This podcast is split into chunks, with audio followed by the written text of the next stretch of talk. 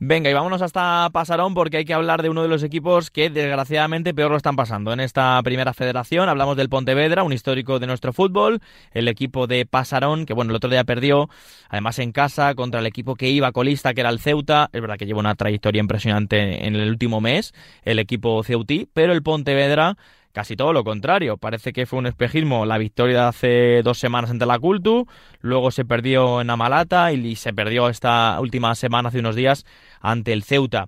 Más allá de eso, porque al final en los resultados, pues oye, se te puede dar partidos complicados, no cabe duda, pero la sensación, el clima que rodea al club, a Pasarón, a la afición, pues es bastante negativo. Todo hace indicar que bueno, pues que ser uno de los equipos que esté peleando por esa salvación, que lo está haciendo de hecho. Ahora es colista el equipo de Pasarón, que ya no entrena Toni Otero.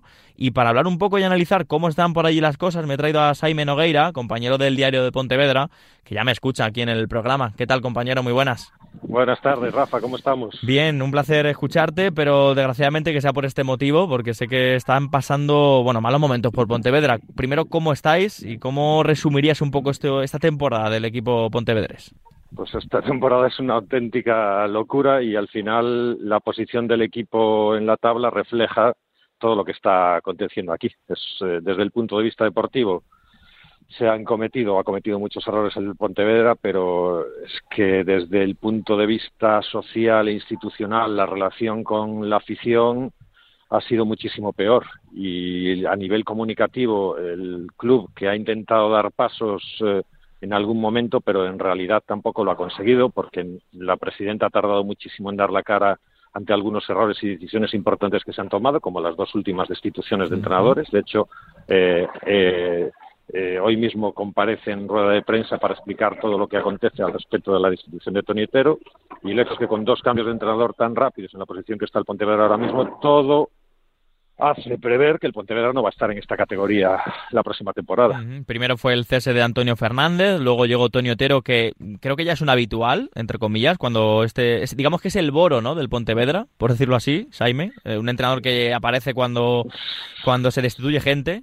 ¿O no? Sí, no se puede personificar en Toni Otero porque es la primera vez que acontece con él, pero sí es habitual en el Pontevedra. En el Pontevedra es muy frecuente en el Pontevedra de Lupe Murillo de los últimos 7-8 años es muy frecuente esta manera de proceder, de conceder oportunidades pues a personas que están dentro de la casa, a un director de la base, a un director deportivo, a un segundo entrenador, a alguien de dentro, que en muchas ocasiones, como sucedió en su momento con Luismi, pues llegan a final de temporada e incluso prolongan su estancia en el club, y otras ocasiones, pues como es la que acontece con Toni Otero, que ya venía una situación muy desgastada, una relación de muy poca confianza entre él mismo y la presidenta desde tiempo atrás, pues acaba rompiéndose como se acaba rompiendo. Oye, ¿cómo se le explica al oyente, al seguidor de la Primera Federación, que el Pontevedra sea un equipo que viene de ascender, con lo que cuesta, ascender en esta segunda federación hacia la Primera Federación, un equipo, oye, pues aseado, una plantilla decente, para que nos vamos a engañar, futbolistas? ¿Cómo se explica ahora todo este bajón deportivo incluso? Porque tú puedes, institucionalmente, tú puedes, pues no tener la mejor gestión, pero ¿cómo se ha trasladado todo esto? ¿A la gente en Pasarón a quién apunta más? ¿A una dirección? ¿Al futbolista? ¿Qué está pasando? A ver, esto siempre es un cúmulo de factores, Rafa. Esto obviamente no solo es una cuestión, pero obviamente en el tema deportivo.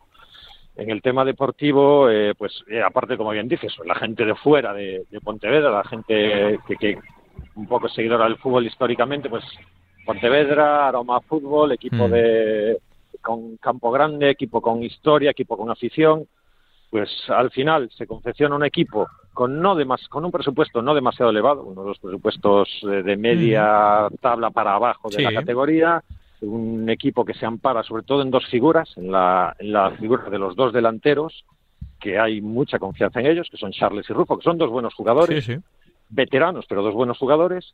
¿Y eso qué provoca? Pues eso limita también la inversión en el resto de la plantilla. Entonces, el Pontevedra sale a jugar esta temporada con la base prácticamente de la plantilla de la temporada pasada. Es más, sale a jugar prácticamente con el once inicial que logra el ascenso de segunda federación. Hace una gran inversión a ese respecto, mejora en determinados aspectos el equipo, en teoría, pero para tener más fondo en el armario, pero no para darle un salto de calidad, por decirlo de alguna manera, al once inicial, no lo consigue, y el salto de calidad de la categoría es muy importante. Entonces, esas dos personas, esos dos futbolistas que en teoría tenían que marcar la diferencia, por responsabilidad suya, por responsabilidad de los compañeros, por responsabilidad colectiva, que al final es lo que sucede en el fútbol, es cierto que no están dando ese plus de calidad pues que se espera. Rufo y Charles llevan muy poquitos goles esta temporada.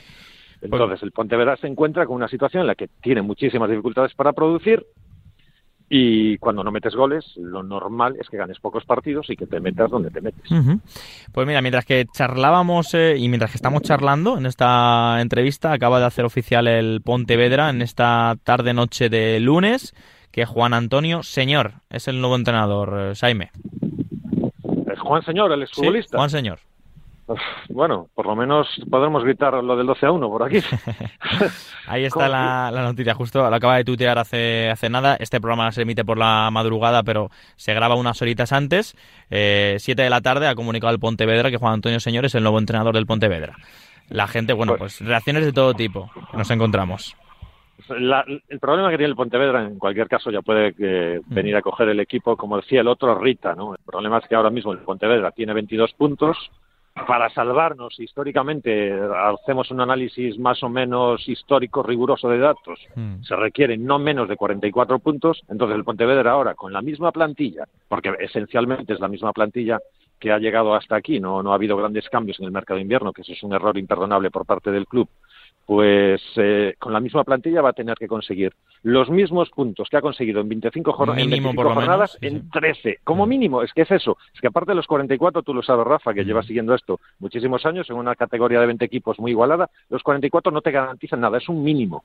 Y de ahí para el norte, y teniendo en cuenta que en esta categoría, a diferencia de lo que acontecía en Segunda División B, aquí descienden 5, allí descendían 4, el quinto que promocionaba. También te digo, el Pontevedra ahora, que ya es colista, ya no son los que esté a 7 de la salvación, sino que ya tiene por delante a 4 equipos, más luego los de la salvación, por supuesto, los que están en permanencia ahora mismo.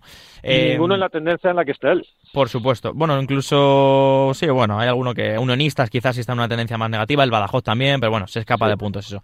Jaime, ha sido un placer, se me acaba el tiempo, un placer hablar contigo y a ver si te llamo dentro de poco y contamos que va mejor las cosas, ¿vale? Ojalá sea así, un abrazo, Rafa.